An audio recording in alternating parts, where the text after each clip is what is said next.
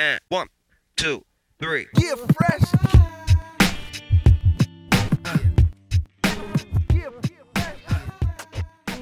Buenas a todos y bienvenidos a un nuevo episodio del podcast de Cancha NBA, donde, como siempre, os traemos las mejores historias, noticias, anécdotas y curiosidades de la mejor liga de baloncesto del mundo. Si lo que estáis buscando es un podcast sobre NBA que vaya más allá y te cuente las mejores historias, Cancha NBA es tu sitio. Bienvenido. And one, two, three. Yeah, fresh. Yeah, Como ya habréis visto en el título del episodio de hoy, hoy empezamos un nuevo formato de episodios que hemos decidido llamar Charlas NBA.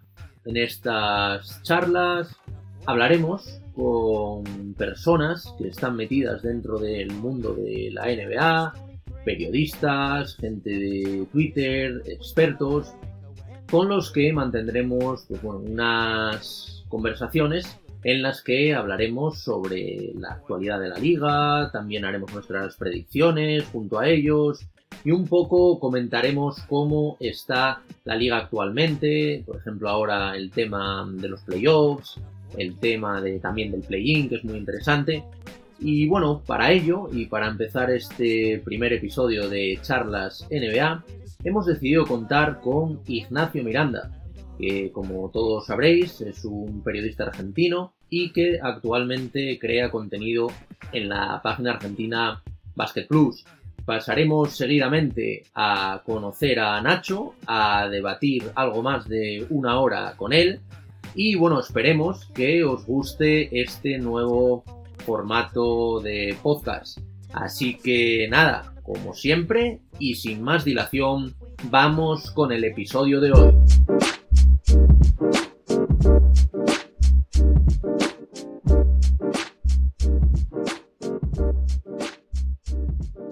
Buenas a todos, bienvenidos a un nuevo episodio del podcast de Cancha NBA. Como ya os he comentado anteriormente, esto será una nueva sección que seguramente lo haremos cada un par de veces al mes, quizás tres o cuatro, depende, depende de los invitados que podemos traer.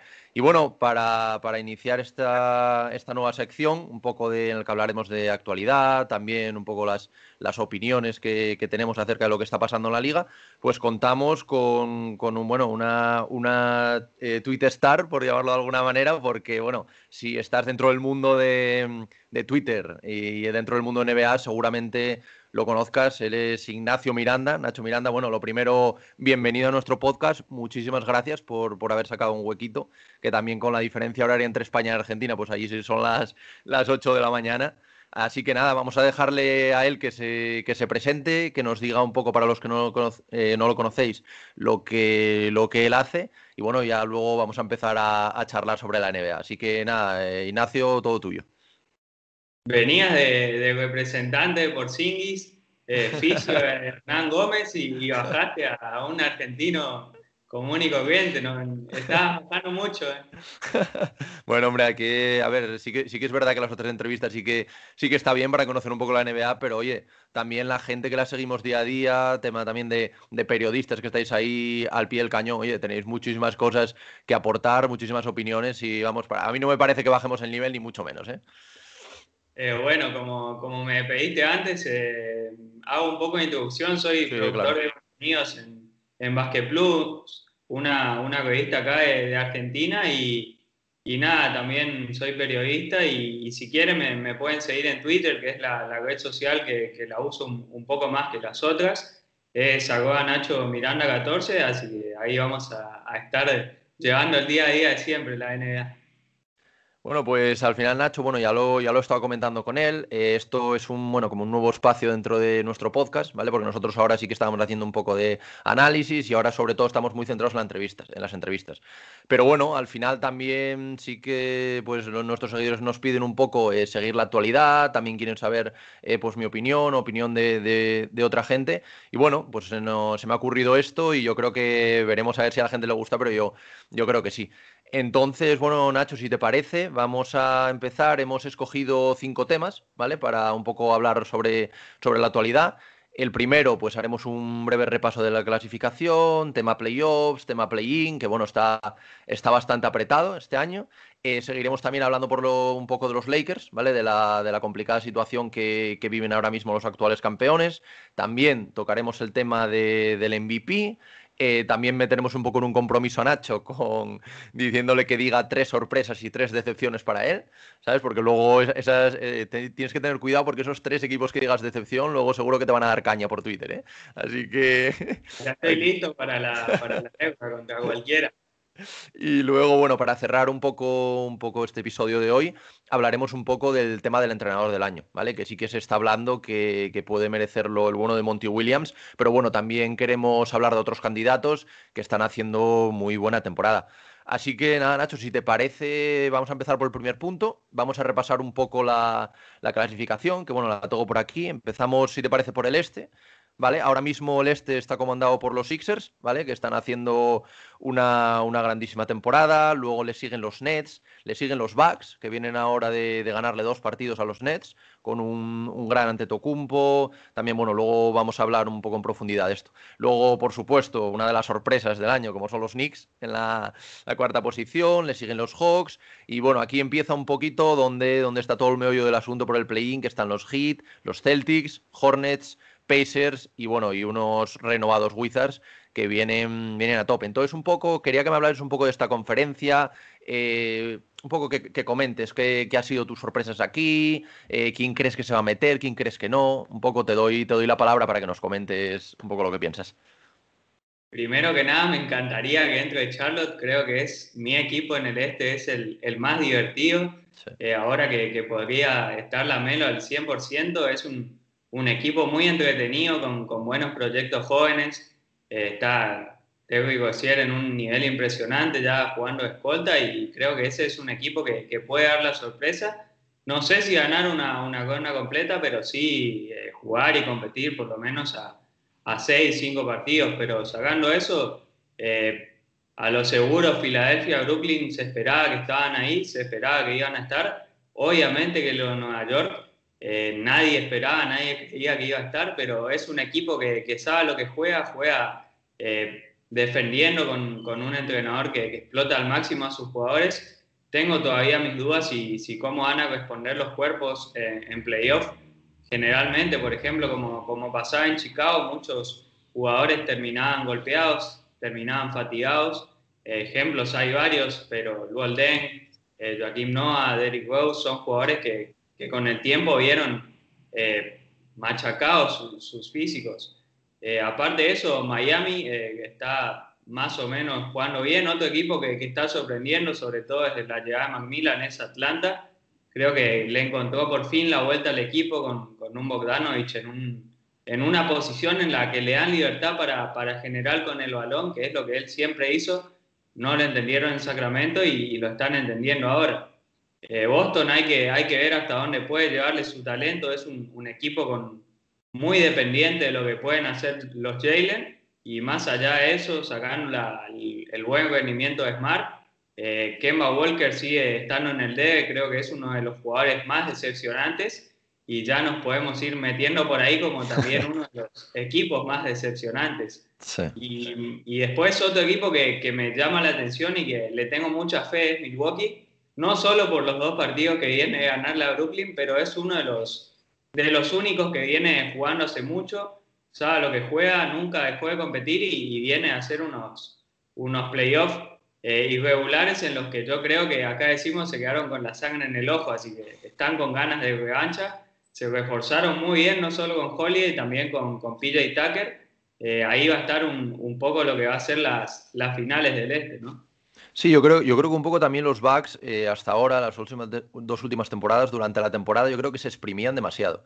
O sea, intentaban quedar primeros y ahora se dieron cuenta que no, no tienen que hacer eso. Tienen que, pues bueno, eh, ante, Anteto descansó varios partidos, se lo tomaron con calma, van poco a poco. Pero sí que es verdad que es un equipo que viene un poco como. como o sea, nadie se fija en él, porque todo el mundo se está fijando en Filadelfia y en los, y en los Nets. Y al final están jugando muy bien. Yo creo que, que, bueno, es lo que comentabas tú, sobre todo, el cambio de Bledsoe por Holiday es un cambio espectacular. O sea, quiero decir, eh, han, han, dado un salto eh, cualitativo increíble en cuanto, en cuanto a la hora de jugar. Ya no solo en ataque, que bueno, Holiday aporta muchísimo en ataque, sino en defensa. O sea, estamos viendo eso, los últimos dos partidos contra, contra Nets, cómo, cómo está defendiendo y que es un jugador capaz de aportar en ambos, en ambos lados de la cancha. Entonces yo, yo sí que es verdad que, evidentemente, pues los Nets, con todo el mundo sano, es un equipo muy complicado, porque aunque sí que es verdad que pueda tener alguna carencia defensiva como, como la que tiene, pero es que claro, teniendo esas tres bestias arriba como tiene, pues claro, aunque te metan 140 puntos y ellos meten 150 van a ganar el partido. Y en una serie de playoffs es muy complicado. Y sí que es verdad que también coincido un poco contigo en el tema de Boston, yo creo que también es verdad que ahora depende mucho de, los Jay, evidentemente, también, eh, también es muy importante el tema de Smart, pero sí que es verdad que, por ejemplo, la zona interior la tiene muy descubierta. No, no, es un equipo, no es un equipo que a lo mejor, imagínate, en una eliminatoria, como puede ser contra Filadelfia, tú imagínate lo que puede hacer en Biz eh, por dentro a, los, a los de Boston. Y luego, vamos, que coincido. Siempre les complicó históricamente el Filadelfia en los últimos años. Sí, sí, y, es que aparte de eso necesitan, no sé, yo creo que necesitan esa figura interior, ¿sabes? No hace falta que sea un Envid, pero sí una figura interior que por lo menos pueda un poco, un poco paliar esto, ¿sabes? Entonces, pues bueno, por ahí yo creo que pueden tener problemas. Y luego también coincido plenamente contigo en el tema de, los Hornets. Para mí, hasta el año pasado, era un equipo que sinceramente no me llamaba nada la atención.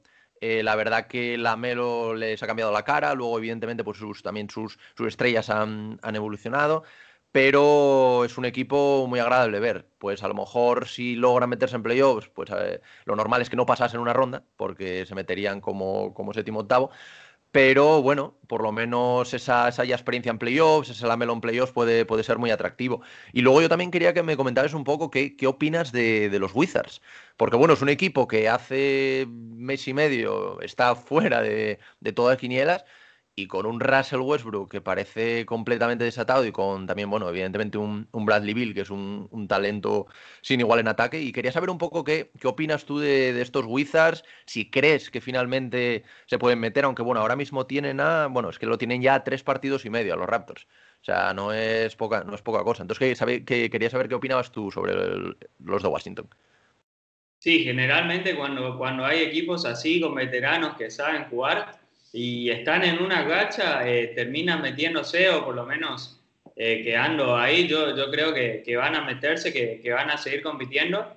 Aunque Toronto también empezó a jugar muy bien ahora que, que volvieron Lauri y, Van Vliet. Pero es un equipo que, sabe lo que juega, es el, el primero en ritmo, tiene 104 es un, un equipo súper intenso que, juega al contragolpe con, con un Russell Westbrook que, que está en, estado de gracia, está promediando 21 puntos, 11, 11 eh, rebotes, creo, o 11 asistencias, no me acuerdo, sí.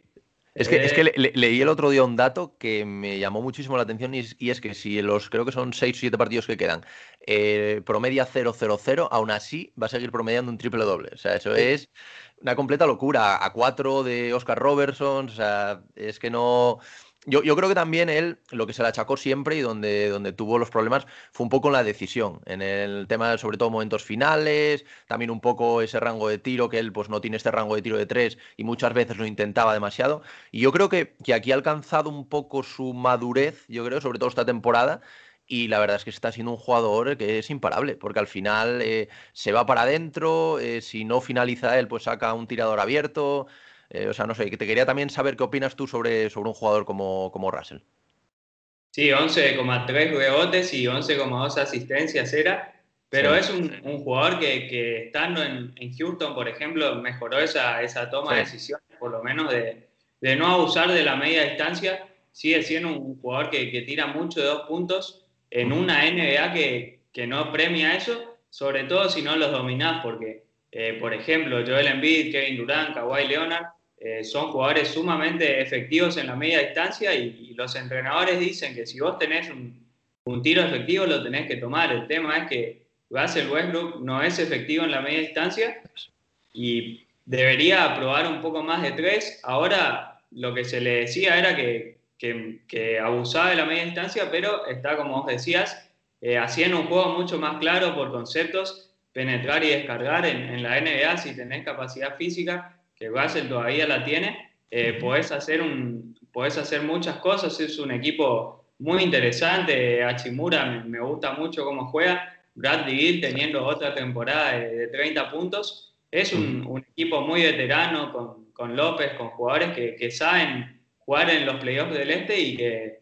le pueden dar una, una sorpresa a cualquiera. Obviamente que, que sigo teniendo mis dudas eh, con Westbrook en el clutch, en, en los playoffs, es un jugador que, que, todavía no tuvo esa, esa aparición heroica en la que decís que qué bien decidió en, en playoff.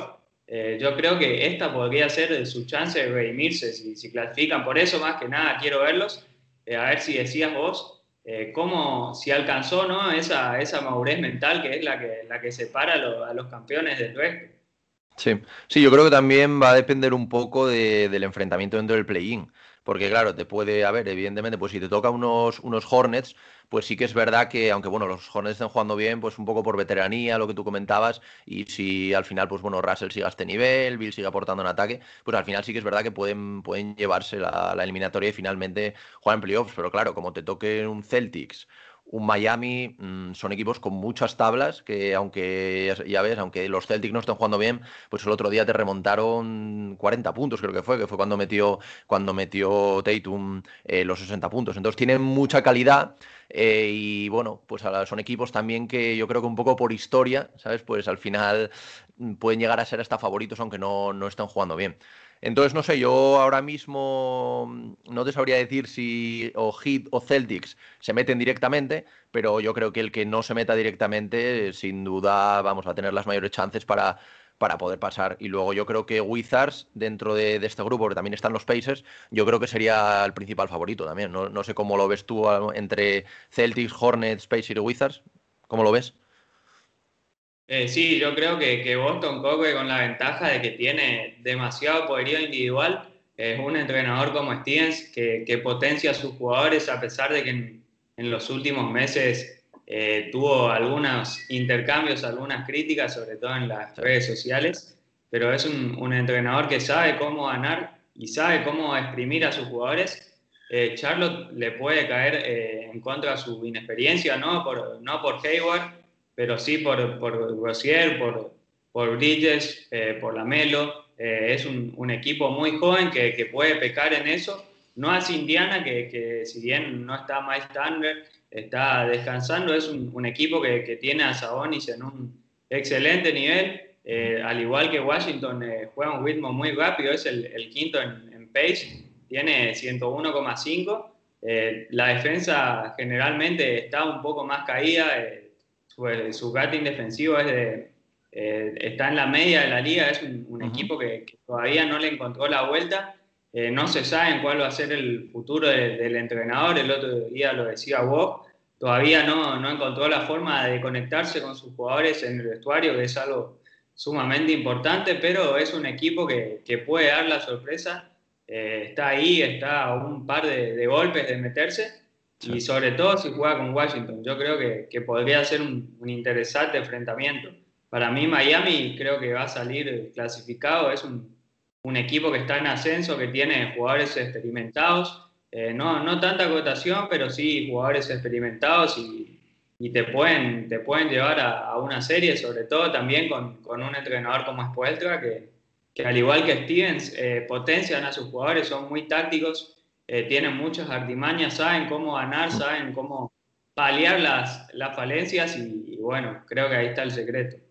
Sí, sí, yo creo además que no hay que olvidar que Miami es el finalista el año pasado. Sí que es verdad que, bueno, al principio y sobre todo al principio de temporada, es que tuvieron muchas, muchas bajas, entonces tampoco podemos eh, pues bueno, echarle la culpa al Spoelstra, como también leí bastante en, en, redes sociales, que a lo mejor había que cambiar el entrenador, pero bueno, es un entrenador que el año pasado te llevó al equipo a las finales este año eh, yo estoy contigo que, van a entrar en, en playoffs directos porque como tú dices es un equipo que viene en ascenso y a mí particularmente no me gustaría enfrentarme con Miami en playoffs, la verdad, porque o sea, son un equipo con muchísima experiencia, eh, con un Butler que sigue liderando, con un Giro que es verdad que no, no tuvo su mejor temporada, pero que ya sabemos cómo es eh, que en cuanto se le caliente la mano, pues empieza a enchufarlas.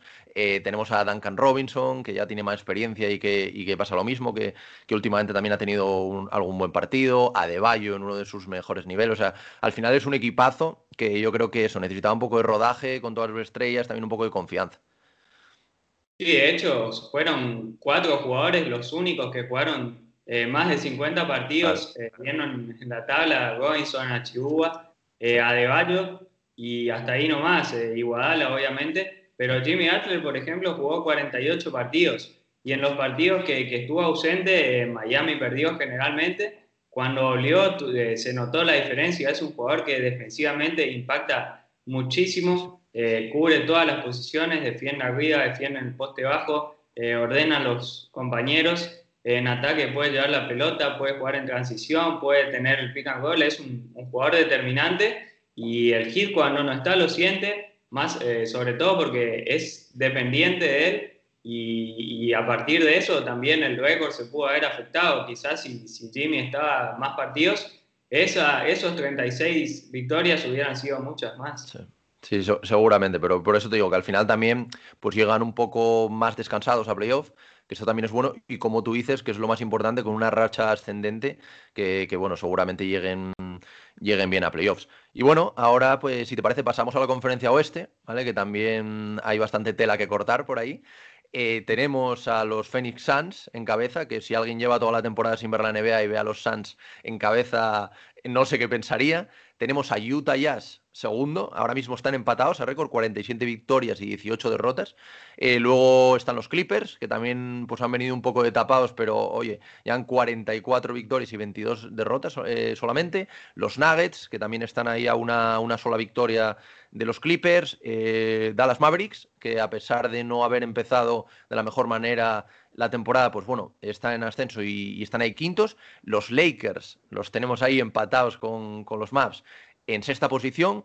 Y ojo, porque aquí viene el lío, están los Blazers a un solo partido, tanto de Maps como Lakers. O sea, ojo, porque Lakers se podría quedar, ahora luego hablaremos de esto, que que hay, mucha tela que cortar aquí, pero se podría quedar incluso fuera de playoffs y tener que ir al play-in. O sea, esto sería, sería toda una sorpresa. Y luego, bueno, por debajo están los Warriors, con, un Stephen Curry espectacular, a un nivel MVP que también hablaremos de él.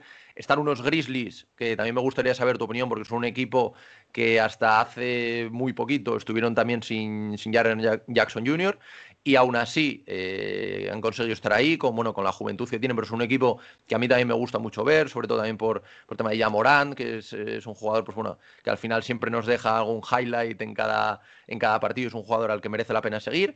Luego también, para mí, unos sorprendentes Spurs, ¿vale? que yo creo que nadie contaba con ellos al principio de temporada y ahí están. Y luego, bueno, pues tenemos a, los Pelicans, que ya están un poco más, más descolgados. Ahora mismo están a, bueno, están a dos partidos ahora mismo de los Spurs, que todavía, todavía podrían llegar. Y luego, bueno, Kings, y luego Thunder, los Wolves y, y Rockets. Entonces, un poco, si te parece, empezamos por arriba, un poco hablando de la, yo creo que la, la gran sorpresa, como son estos Phoenix Suns, porque sí que es verdad que los Utah Jazz comparten el récord ahora mismo, pero bueno, dentro de Utah pues se podía llegar a esperar un poco más que estos Phoenix Suns. Al final recordemos que los Suns eh, llevaban 11 años sin clasificarse, me parece que era a playoffs. El año pasado, bueno, nos sorprendieron a todos con este 8-0 en la, en la burbuja, con, un gran eh, entrenador como es el, bueno de Monty Williams, que también hablaremos de él. Y bueno, ya Nacho, un poco, ¿qué, qué opinas tú de esto? Tanto si quieres enlazar también Sans con, con los Jazz, que yo creo que son las, las principales sorpresas aquí en el, en el oeste. ¿Qué, ¿Qué, opinas de estos dos equipos? Sí, partiendo de la, de la situación de que, de que el, este, el oeste creo que es una lista que, que, está mintiendo mucho.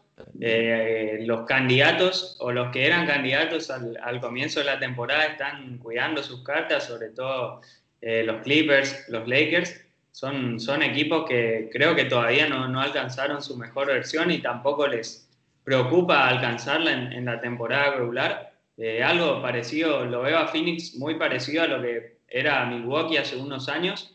Eh, están yendo a por todo en la, en la regular para quedarse con ese primer puesto, para tener que competir contra el octavo, eh, contra el ganador del play-in, por supuesto. es un, un, equipo muy sólido impresionante, la verdad, yo no esperaba este nivel, sabía que, que iban a dar un salto porque lo demostraron en, en la burbuja, pero no a este nivel, no, no a este nivel de Chris Paul. Es un, jugador que, que, tuvo que cambiar toda su alimentación, se hizo vegano para, para cuidar su físico. No se pierde un solo juego. Hace, la temporada pasada jugó todos, esta temporada jugó todos, está en un nivel de plenitud física impresionante. Eh, un equipo que sabe lo que juega, eh, defiende, juega a un ritmo bastante bajo para lo que podría ser, eh, se pasa bien el balón, depende del tiro de tres, tiene variantes defensivas a caudales, segunda unidad, un, un Devin Booker que, cada día está mejor. Obviamente Chris Paul, incluso DeAndre Ayton,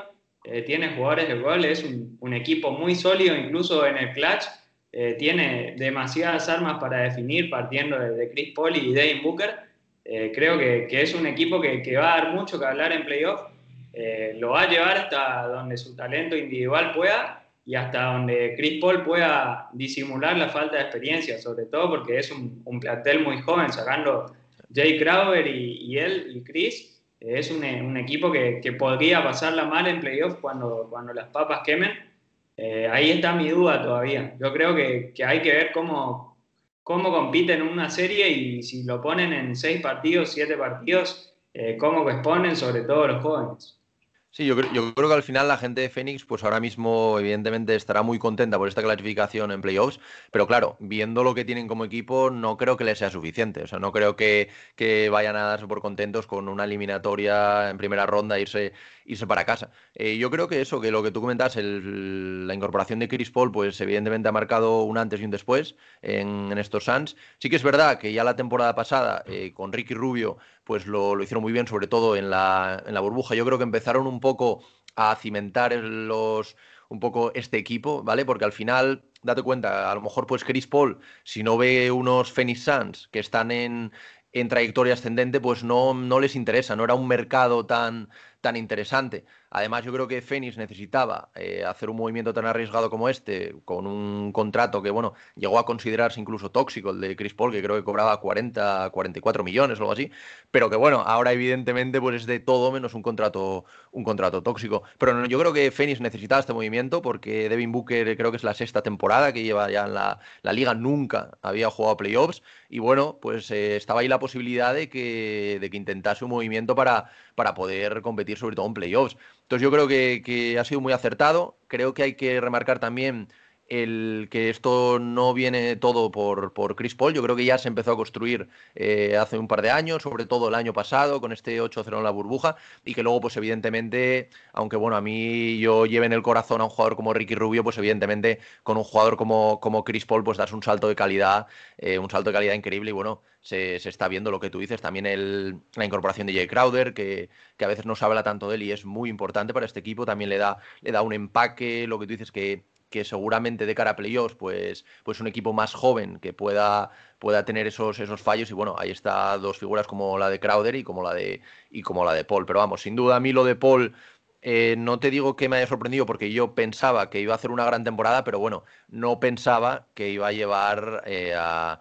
los Suns a donde los ha llevado. Pero bueno, también es verdad que esto también se ha visto comenzado con que los grandes equipos como Clippers, como Lakers, pues bueno, han tenido mala suerte en cuanto a lesiones y también no han querido arriesgar nada. Entonces sí que es verdad que puede estar un poco esta clasificación, pues a lo mejor un poco adulterada por, por esto, pero bueno, tampoco le quiero quitar ningún tipo de mérito, por supuesto, ni a, ni a Suns ni, ni a Jazz, de, de los que hablaremos ahora.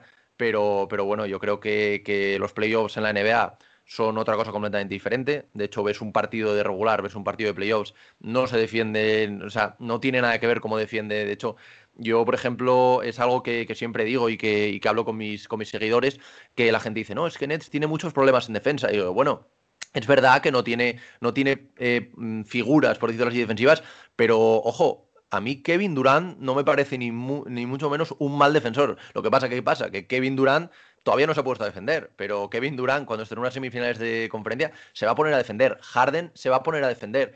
Irving, pues bueno, puedes tener mmm, a lo mejor no, no tanto a ese nivel, pero oye, también se va a poner. Entonces, cuando, cuando los playoffs, cuando, como dices tú, las papas queman, creo que era lo que, lo que tú decías, pues al final ahí sí que las grandes estrellas, pues oye, eh, como se dice aquí, bajan el culo y, y se ponen a defender. Eh, no, sé qué, no sé qué opinas tú sobre esto.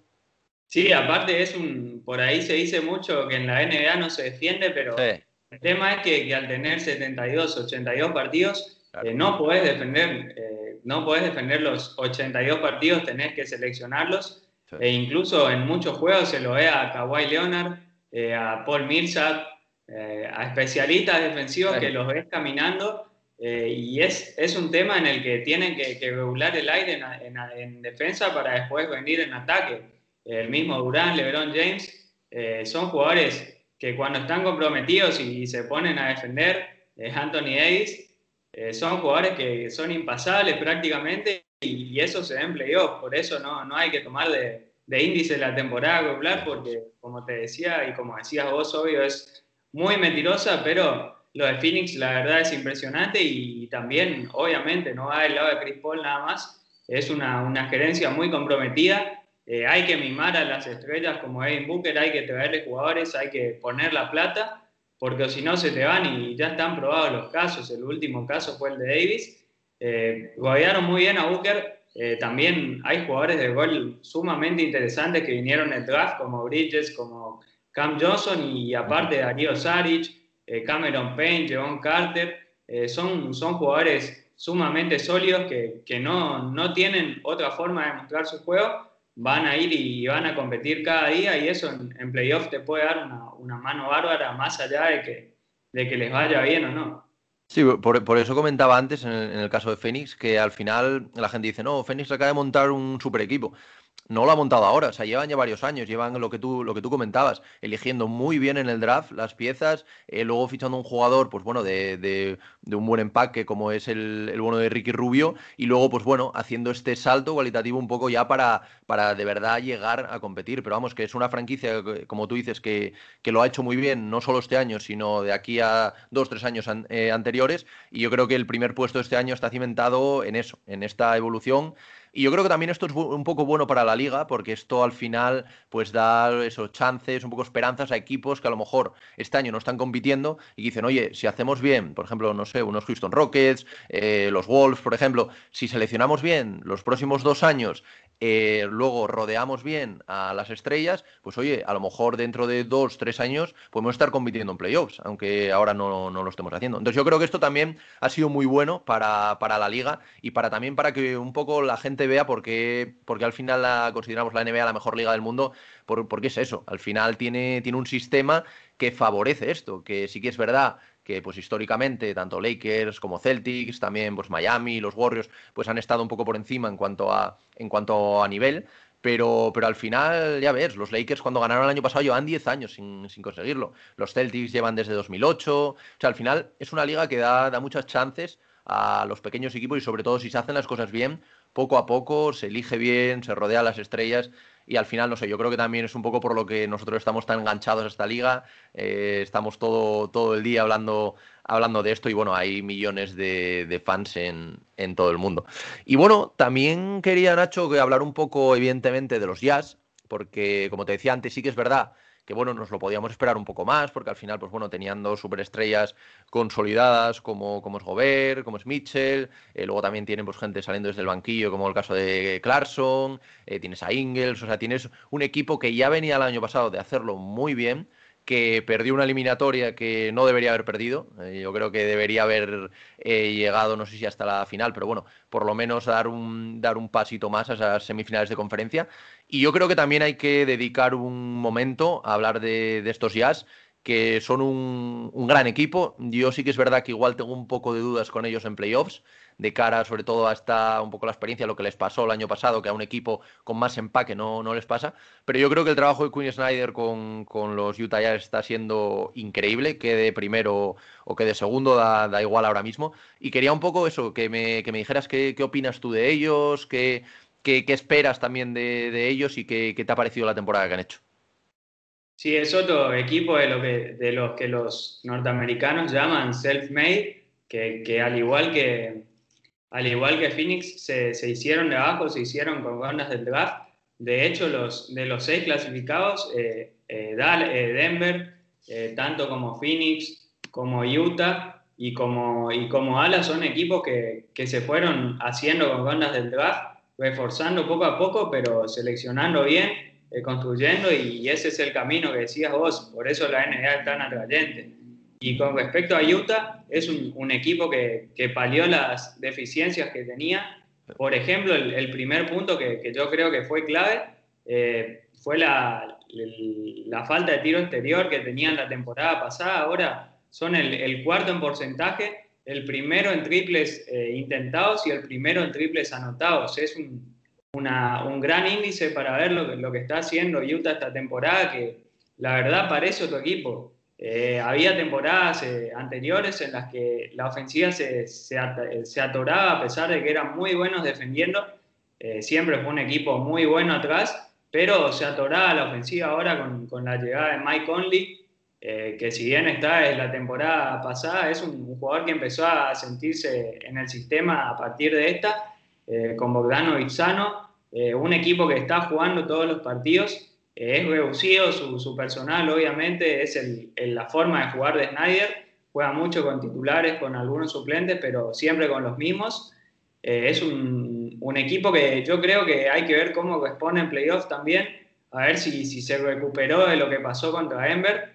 estos, esos cruces por ahí marcan lo que, lo que puede ser un equipo a futuro. Si, si, si te recuperas y vas a más, o te quedás y nunca subís a ese techo que tenías. Eh, ahí va a estar, quiero, quiero verlo ya en playoff a Utah por eso, a ver si puede componerse.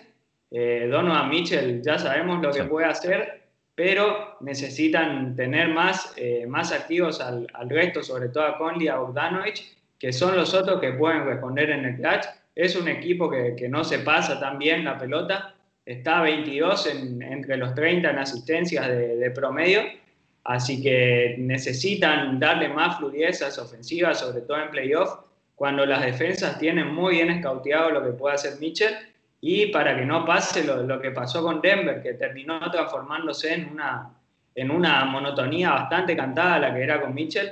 Eh, ahí va a ser Conley y Bogdanovich determinante, sobre todo para lo que puedan dar con el, con el balón y anotar los tiros abiertos cuando sobrecarguen las defensas cuando no.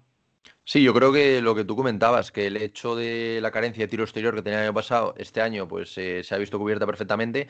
Y yo creo que también eso, un, pasito adelante de, Conley, ¿vale? Que a mí siempre ha sido un jugador de, este Memphis que me, ha encantado. Es uno de. Es un jugador, yo creo que se le ha reconocido poco. De hecho, hasta este año no ha ido al All-Star. Y bueno, ha ido por, por, la baja, no me acuerdo ahora mismo de quién, pero, pero al final fue por, pues, por una baja, una doble baja incluso.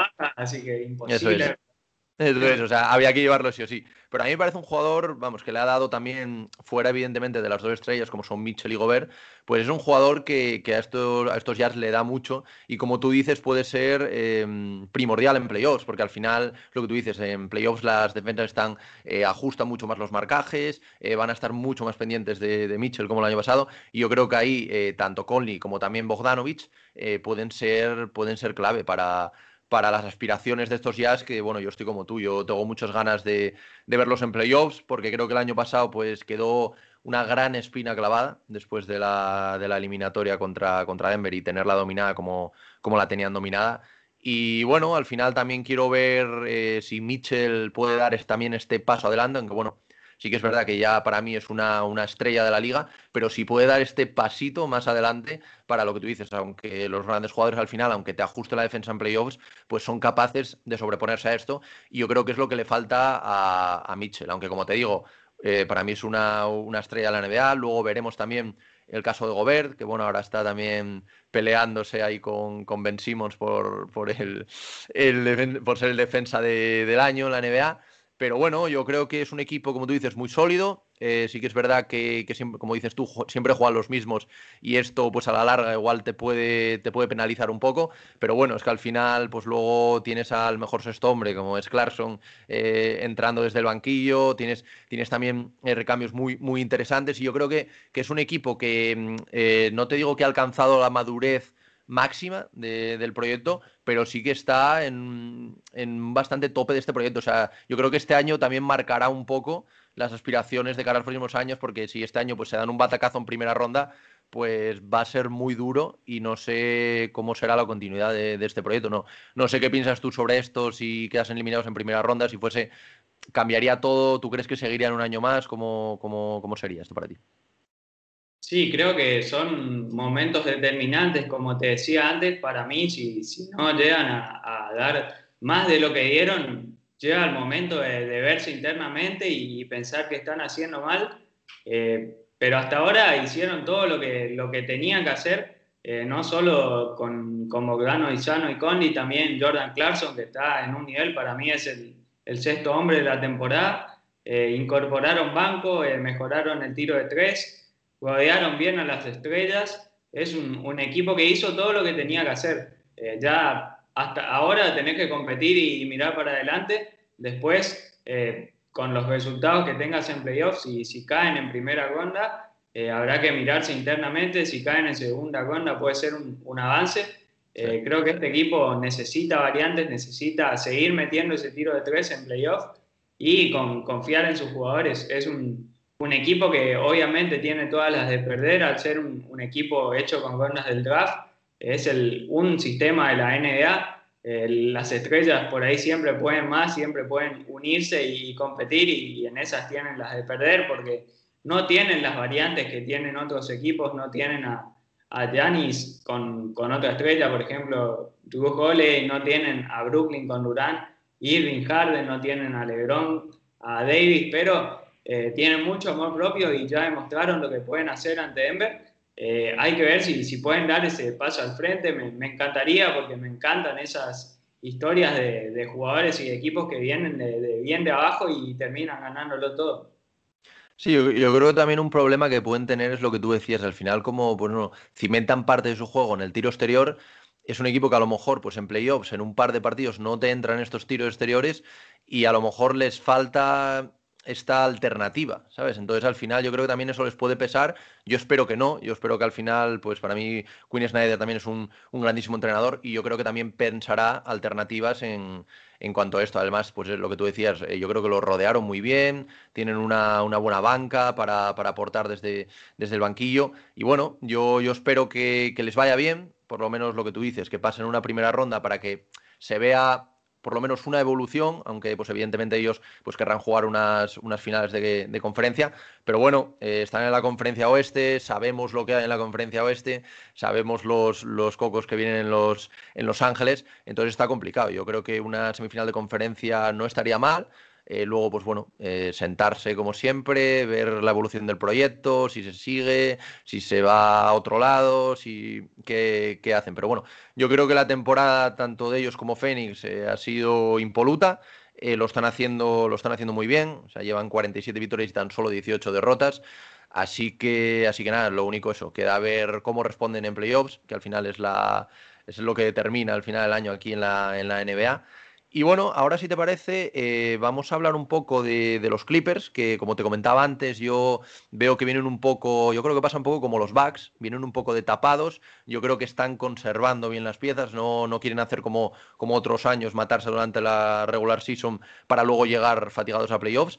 Y bueno, yo creo que, a pesar de eso, eh, están haciendo una, una muy buena temporada para mantenerse en, ese puesto. Sí que es verdad que la última semana eh, pues, ha habido como un poco de revuelo en Los Ángeles por el hecho de que al bajar tantas posiciones los Lakers, incluso podría llegar a haber un Clippers Lakers en primera, en primera ronda de playoffs, que esto sería sería increíble. Pero bueno, yo creo que son un equipo los, los Clippers que están haciendo una, una buena temporada. Tampoco están forzando a sus estrellas. De hecho, por ejemplo, Ibaka lleva muchísimo tiempo ya fuera preparándose para los playoffs. Kawhi ha vuelto, pero bueno, ha estado recuperándose tranquilamente. Un poco también, yo creo, como, como los Nets están haciendo también con sus figuras, que se han ido alternando.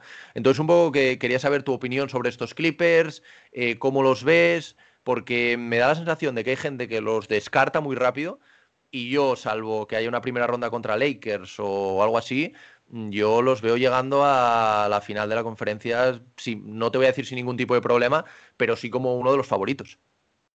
Sí, es un, caso similar al, de Brooklyn. Eh, es un, equipo que, tuvo que descansar a las estrellas, sabe que, su objetivo no es la temporada regular, no le importa quedar primero segundo siempre y cuando se clasifique directo y yo tenía mis dudas con Brooklyn, siempre eh, con, los Clippers, siempre dije que le faltaba un generador de, balón. Eh, se volvía mucho tiempo la, la, ofensiva predecible con, con Kawhi Leonard. Es un, facilitador, pero no de, la calidad de, un armador natural, no es base. Eh, y creo que todo eso se, solucionó con la llegada de Ryan Rondo. La verdad que, el nivel que, trajo lo hace es notable, está jugando sumamente bien, no solo a la hora de, ordenar y de hacerle descansar en esa función a Kawhi Leonard, sino anotando. Es un jugador que desde la temporada pasada dio muestras de su progreso en su tiro eh, es muy completo, se transformó en un, jugador ofensivo muy bueno, puede poner la pelota en el piso como siempre, pero ahora tiene el tiro de tres y sus buenos porcentajes para que se le abran otros espacios eh, a, partir de la, relevancia que tiene con, ese lanzamiento y con la efectividad. Puede penetrar, puede descargar, es un, un jugador que en playoff es muy diferencial, incluso creo que los Lakers lo están extrañando eh, no tienen ese armador cuando descansa playoff. Y a partir de ahí creo que, los Clippers dieron ese salto que necesitaban, eh, sumado a lo, de siempre, de Kawhi Leonard, de Paul George, que de Luke Kennard, por ejemplo, como tirador, el mismo Reggie Jackson, muy sólido, Nick Batum, eh, es un, equipo muy compacto que, ya se conoce de la temporada pasada y que, que no, no tiene secreto su juego eh, sabe, lo que, sabe lo que hace, tiene un entrenador que, muchos lo machacan, pero, pero el tipo sabe escuchar, se de los mejores y aconseja a sus jugadores de la, mejor manera. Es un, yo creo que es el, equipo más sólido de cara a los playoffs de todos, de todo el oeste. Sí, porque yo un poco es eso, siempre, bueno, vengo leyendo, eh, bueno, ahora, ahora menos, pero antes, pues el gran favorito eran los Lakers, eh, se habla también del paso adelante de Denver, aunque bueno, con la lesión de, de Murray, pues la verdad que fue fue una, dos o tres pasos atrás con esto, porque la verdad que se veía un equipo muy sólido que podría, podría competir, pero ahora yo, yo tengo mis dudas, ahora, hablaremos de eso. Pero en cuanto a los Clippers, lo que tú dices, yo creo que les faltaba es un base, un armador sobre todo, para descargar a, a Kawi, y yo creo que con Rondo eh, lo han conseguido. O sea, han conseguido un jugador que sí que antes pues tenía, podía tener el defecto de su tiro, pero que ahora poco a poco pues lo ha ido trabajando y cada vez es un, tiro más sólido, no es un tirador, evidentemente, pero le da muchas cosas a los Clippers. Eh, aparte de, no solo da números, no es un jugador que de números, es un jugador que, al final pues te, da otras cosas, otros intangibles, otros pues no descargar más a, a Leonard, eh, pues mm, circular, el circulamiento del, del balón pues no tiene nada que ver con él, como cuando él no está. Y luego lo que tú dices, también tienen alternativas, tienen a, tienen a Kenar también como, como tirador, eh, tienen a Ibaka, que también es otra, otra gran incorporación. Y, yo creo que al final eh, lo que tú dices, para mí también es, eh, si no el más, uno de los equipos más, más compactos, más sólidos, que durante la temporada pues ha conseguido descansar a sus estrellas. Parece que Paul George está volviendo a uno de sus mejores niveles, que también era, era muy necesario, veremos ahora en playoffs. Y yo creo que también que aparte de que ahora Rondo esté jugando bien, pues ya todos conocemos a Rondo. Eh, Rondo no tiene nada que ver en temporada regular con el típico playoff Rondo. El playoff... Claro, por algo, por algo le llaman así. O sea, él, el año pasado eh, con los Lakers creo que la gente no le dio la suficiente importancia y Rondo, gran parte del porcentaje de, del anillo de los Lakers del año pasado viene por, por el bono de Rondo. Evidentemente, pues las, las figuras que había como, como LeBron y como, y como Anthony Davis, pero eh, Rondo hizo un, un trabajo mm, increíble. O sea, es un jugador con muchísima experiencia que te puede aportar muchísimo y yo sin duda el día que, bueno... Eh, eh, hicieron la contratación los, los Clippers proveniendo de, de, Atlanta, eh, yo dije que automáticamente los Clippers pasaban a ser uno de mis favoritos sin duda, porque el año pasado sí que veía que les faltaba esto, que sobre todo en playoffs pues lo, achacaron bastante, sobre todo contra Denver también. Y, nada, al final yo, yo es que opino lo mismo que tú. O sea, al final un equipo súper sólido que va a competir mucho y yo creo que también va a depender un poco de Kawhi, no tengo ninguna duda, porque al final Kawhi es como, como un robot y yo creo que salvo que se lesione, pues va, va a seguir haciendo los números a los que nos tiene acostumbrados. El tema también va a estar eso, en Paul George, y Kenar va a poder también eh, mantener su nivel, ver cómo vuelve Ibaka, que yo creo que ese refuerzo en la zona interior también, también es importante, un, jugador de la experiencia como él. Pero, pero bueno, eh, eso, yo, yo como uno de los favoritos. Y ahora que, ya te lo comenté antes, eh, quería hablar un poco de estos Nuggets, que sí que es verdad que están cuartos, ahora mismo incluso se podrían poner terceros porque están a un solo partido de, los Clippers, pero yo creo que lo del tema de Jamal Murray eh, fue un revés increíble, aunque sí que es verdad que desde que se fue Murray creo que van 8-1, 9-1 a su favor más o menos.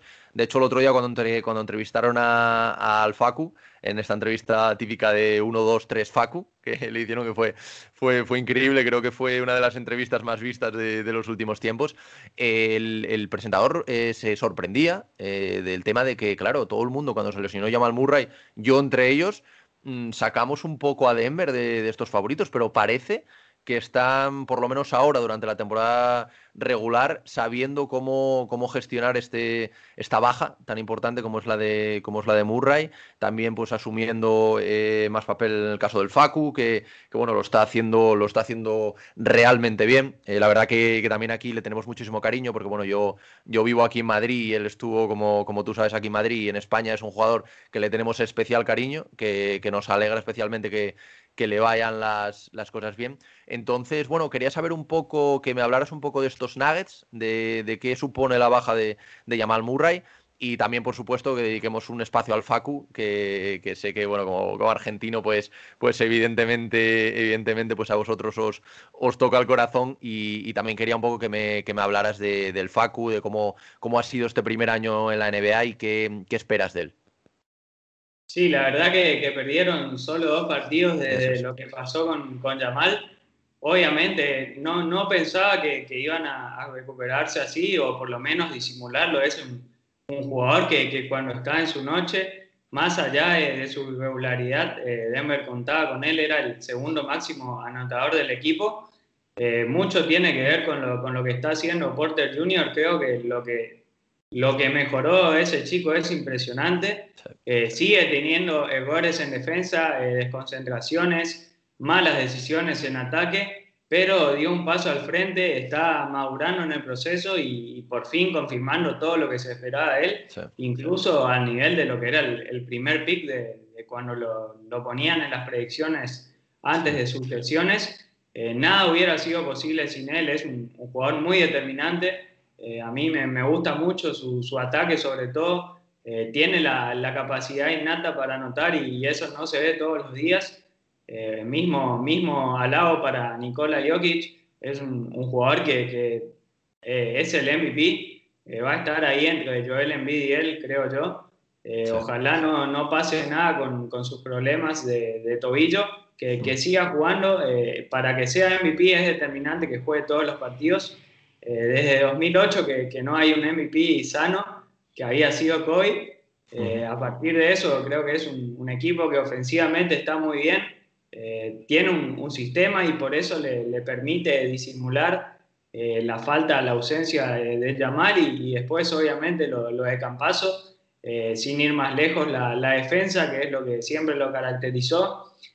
todos los partidos se ejecuta muy bien atrás y, y adelante sigue teniendo algunos problemas como por ejemplo el, tiro exterior, eh, desde los codos más que nada en las esquinas se está notando, pero eh, a partir de ahí en el, en el, tiro de tres todavía puede dar mucho y, va a ser necesario que, que anote sus tiros en, en playoff cuando, cuando las defensas empiecen a volar mucho más con Jokic y, y quizás un poco con, con, Porter Jr. obviamente.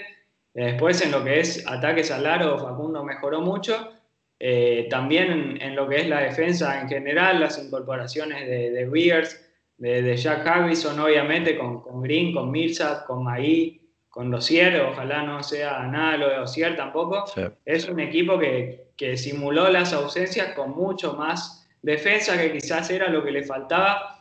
Eh, hay que ver cómo, cómo se incorpora Barton. Yo personalmente creo que, que Denver está mucho más como eh, sin él con tanto tiempo en cancha, es un, equipo más conocedor de su gol, eh, pero el, único de, sobre todo en, la segunda unidad, es que le falta un generador. Quizás puede ser eh, ese, ese jugador, pero es un equipo que, que, tiende a quedarse sin gol en las manos en, la segunda unidad. El otro día tuvo que, aparecer Maí eh, anotando puntos desde posiciones un tanto incómodas, pero tienen esa, esa combinación de muchos puntos en ataques y mucha defensa en la segunda unidad.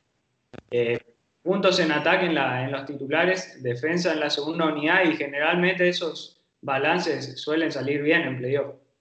Sí, yo creo que, lo que comentabas tú al final, la baja de, Murray, pues es verdad que, bueno, es irreemplazable, pero el paso adelante que ha hecho Porter Jr. es increíble, cada vez teniendo un tiro más sólido. Sí que es verdad que, como tú decías, pues que en defensa todavía tiene bastantes desconexiones, como decías, pero bueno, es un jugador que ha dado este pasito que, se le exigía desde un poco desde hace tiempo y ahora yo creo que ha visto la oportunidad con, esta baja de Murray y sobre todo la necesidad del equipo.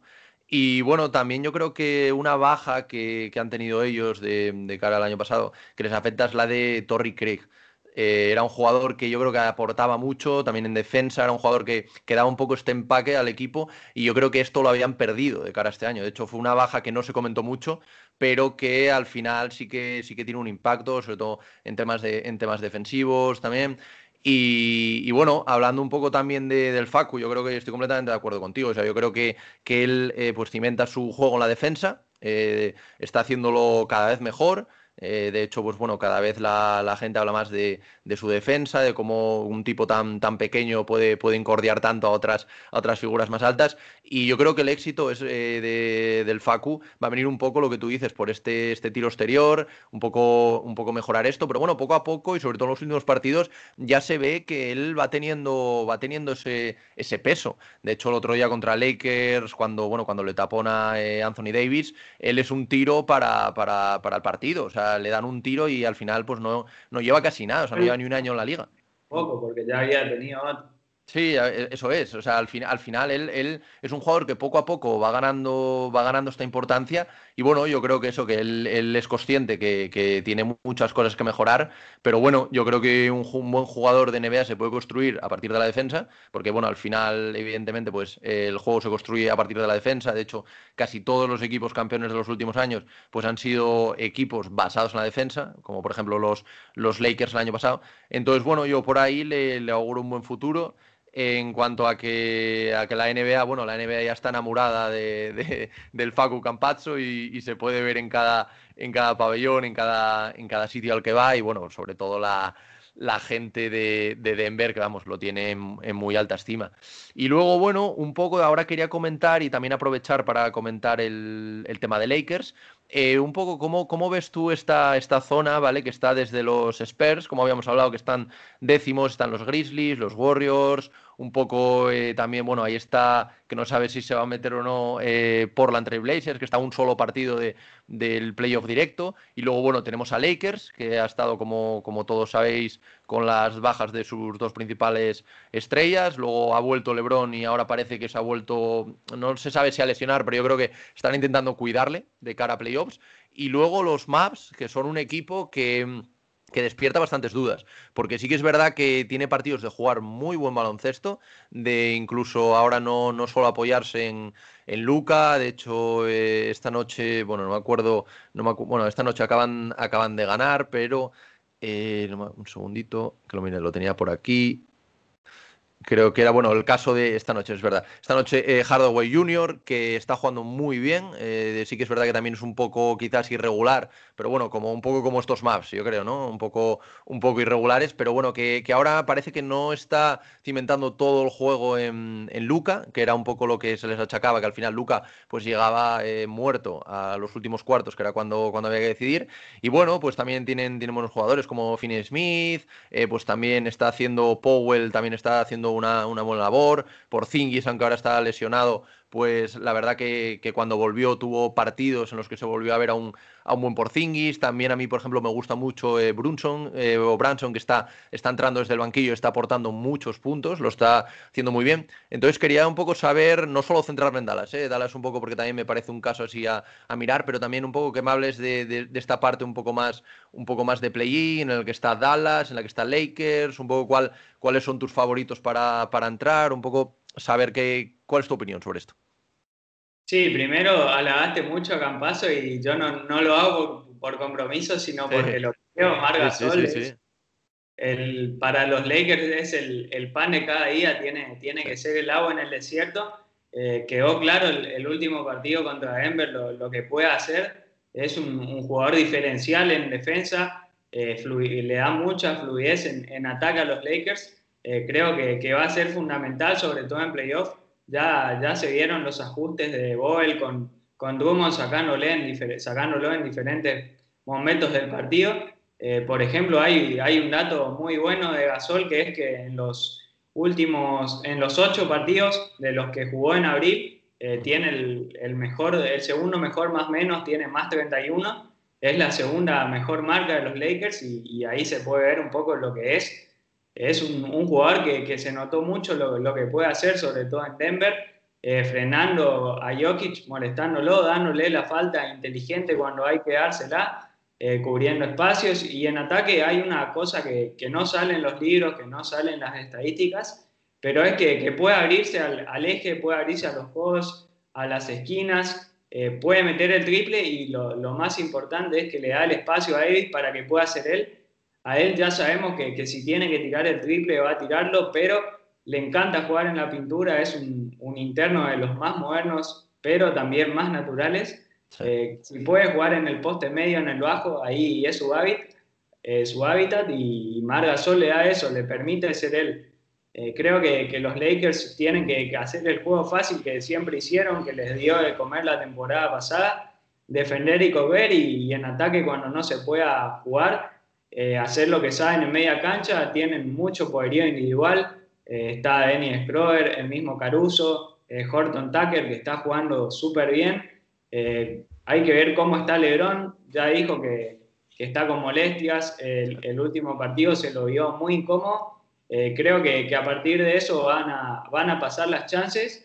Y sacando eso, el, poderío interior que tenían en la temporada pasada no lo tienen, eh, no solo, eh, exceptuando a Solo obviamente, pero con Draman y con Howard son jugadores que defensivamente no, son, no están cerca de lo que podían dar Magui Howard, son, no son buenos correctores en el aro y en las inmediaciones, no pueden salir en los cambios como, como lo hacían ellos, sobre todo Gaman, y no, no tienen el, el, poderío en las caídas en el gol que, que tenían Maggie Howard. Eran dos jugadores que vos le tirás lo que, lo que haya en el aire y la atrapaban, muy intensos. Eran muy inteligentes para hacer el trabajo sucio, para, para sacar de quicio, por ejemplo, Howard a Jokic la, la temporada pasada en los playoffs. Eh, creo que, que, en esas falencias eh, los Lakers generan más dudas que certezas y va a depender de, de los sanos que estén los, los titulares sobre todo Davis y, LeBron, obviamente. Después el, el play-in, yo creo que, que, tanto Dallas como Lakers, como Portland y como Golden State y Memphis son equipos muy sanos, eh, muy, muy interesantes de ver y, sería mezquino quedarnos con, con dos, lamentablemente. Es una conferencia, yo, yo mantengo, debería ser los 16 mejores y, listo, no, no, ir con tantas vueltas. Eh, no, hay equipos que no pueden quedarse afuera. Eh, Golden State sigue siendo irregular, pero en los playoffs puede dar muchas cosas. Eh, creo que Dallas eh, se está reforzando bien. La llegada de Nicolo Melli, por ejemplo, mejoró mucho lo que era el, rendimiento atrás. Y en ataque, como decías vos, tanto Brunson como, como Tim Hardaway, el mismo Claire, son jugadores que, que le dan mucho.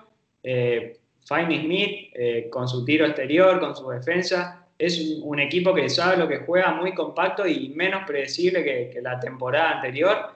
Eh, va a llegar hasta donde le dé el talento Lucas, hasta donde esté la salud de él. Y, también me quedan dudas con Porzingis. Eh, muchos dicen que la relación está medio quebrada. Es un jugador que, le cuesta mantenerse en plenitud física y siempre fue ese su problema. Eh, yo creo que, tiene que dar un, un, paso al frente, sobre todo él en ataque, y Portland, lo mismo de siempre, es un, equipo que, en ataque no tiene problemas, en defensa le cuesta. Eh, vamos a ver ahora que, están sus fichas sanas, sobre todo Nurkic, que yo creo es el, eje de Portland en los dos costados. Defensivamente ordena a todos, con Covington tienen que hacer todo el trabajo que nos hacen Lillard y, McCollum y Carmelo. Y adelante los, eh, un gol similar al de Gasol, desde el eje, el poste medio, eh, alimenta a todos eh, hace jugar a los tiradores, mantiene involucrados a todos, es un, base en un cuerpo de pivot para mí. Y Memphis, como decías vos, es uno de los equipos más divertidos de ver. Jaren Jackson llegó en el momento justo y cada vez se va sintiendo más cómodo. Es un, a mí es un jugador que me encanta, puede tirar de tres, defensivamente marca en las cinco posiciones, puede poner la pelota en el piso, es sumamente inteligente, eh, tiene conexión con Morán. Eh, tanto Morán, Brooks, son jugadores muy interesantes. Eh, es un, equipo que tiene mucho todavía para dar y, clasifique o no esta temporada, va a dar sorpresas en las temporadas que vienen. Sí, un poco, pues bueno, por empezar un poco por los Lakers, lo que comentabas de Margasol, yo creo que es otro ejemplo de jugador, de jugadores que pues no hace muchas estadísticas, pero que al final, pues bueno, son muy necesarios en su equipo. De hecho, pues había unas declaraciones por ahí de, de Kuzma en las que como que decía que quizás a lo mejor los problemas de los Lakers se podían solucionar dándole más minutos a Mark. Yo creo que al final eh, es un jugador al que un poco las estadísticas le, maltratan, porque al final es un jugador que no, no tiene tantas estadísticas, no te va a meter 30 eh, puntos un partido, pero sí te va a generar que sus compañeros los metan. Eh, al final yo creo que se compenetra, se puede compenetrar bien con, con Davis, él lo bueno que tiene, que a lo mejor, que por ejemplo no tiene Drummond, Drummond, bueno, es por ejemplo, bueno, aparte evidentemente de la defensa, que, que no tiene, no tiene nada que ver, pues es un jugador que se puede, tanto puede estar dentro como se puede abrir para que para abrirle esa puerta a Davis para que haga esas penetraciones que a él también a Davis tanto le gustan para, para acabar en el aro. Entonces yo creo que sí que es verdad que ahora pues Vogel tiene tiene una, duras decisiones, sobre todo para la rotación en playoff, pero vamos, yo creo que sin ningún tipo de duda Mark tiene que estar en esta rotación tiene que jugar minutos, luego pues evidentemente eh, depende de los rivales, pues evidentemente jugará uno u otro, pero a mí mm, me ha dejado un poco frío la incorporación de Dramon, la verdad no... Sí que es verdad que bueno, es un jugador pues que coge muchos rebotes, que tiene presencia, pero para la edad que tiene, que al final tiene 27 años, me parece que es un jugador que es que sobre todo en defensa es, es un agujero y además teniendo otro jugador como tienes al, al bono de Harrell, que sí que es verdad que te, eh, o sea, te se aprovecha mucho en ataque, porque bueno, desde el banquillo sí que es verdad que, que, anota bastante, pero es que tener esos dos interiores, esa poca defensa con interiores como te puedes encontrar, como es Jokic, como es Embiid en playoffs, es muy, muy, muy complicado. Entonces yo creo que ahí tiene un poco el agujero negro. Sí que es verdad que Harrell, pues lo veo más aprovechable en la segunda unidad, pues para salir. Depende también el, el rival, a lo mejor cuando jueguen con más pequeños, para, para anotar, porque es un jugador que te puede aportar tranquilamente 15, 18 eh, puntos, que, que te pueden venir muy bien, sobre todo en playoffs. Pero yo creo que la presencia de Mark, su mera presencia, como lo que tú decías el otro día contra Denver, pues aporta muchísimo, muchísimo a estos Lakers y aunque no haga tantas estadísticas, al final, pues bueno, también la circulación de balón, aunque no, aunque no sea un base, también aumenta, lo hemos visto incluso alguna vez subir incluso votando, votando el balón, o sea, es, es la, nueva NBA, yo creo que Gasol se ha adaptado bastante bien, hemos visto los últimos partidos que también está mejorando su, tiro exterior, de hecho el otro día creo que, hizo un 3 de 4 en, tiros exteriores, eh, abierto en la esquina, yo creo que puede muy buen complemento con Davis. Yo creo que a Davis eh, le puede gustar. Yo creo que también que Davis eh, debe replantearse, bueno, Vogel debe replantearse también meter al 5 a Davis, aunque bueno, todos sabemos que no, no, le gusta mucho y le gusta de 4, pero bueno, de cara a playoffs y enfrentarse a algunos, algunos pivots, yo creo que, que deberá jugar, deberá jugar minutos ahí como 5. y bueno, lo que tú decías en cuanto a play-in, yo creo que sinceramente es que está muy complicado, está muy complicado, yo creo que de caer a play-in eh, van a ser evidentemente los claros favoritos. No creo que baje mucho más y con ganar un partido ya, ya lo tendrán. Y no creo que, vaya a haber unos playoffs sin estos Lakers, la verdad. Y luego, pues bueno, hablando de los demás equipos, eh, Dallas, lo que, lo que tú decías, un equipo que se ha reforzado bien, con, con por ejemplo, con Meli, que bueno, no son, no son fichajes estrellas que han llamado mucho la atención, pero sí que han dado, han hecho un equipo más compacto. Yo creo que lo que tú decías de Finney Smith, eh, Tim Hardaway Jr. han dado un pasito adelante que se necesitaba un poco para descargar a, a Doncic.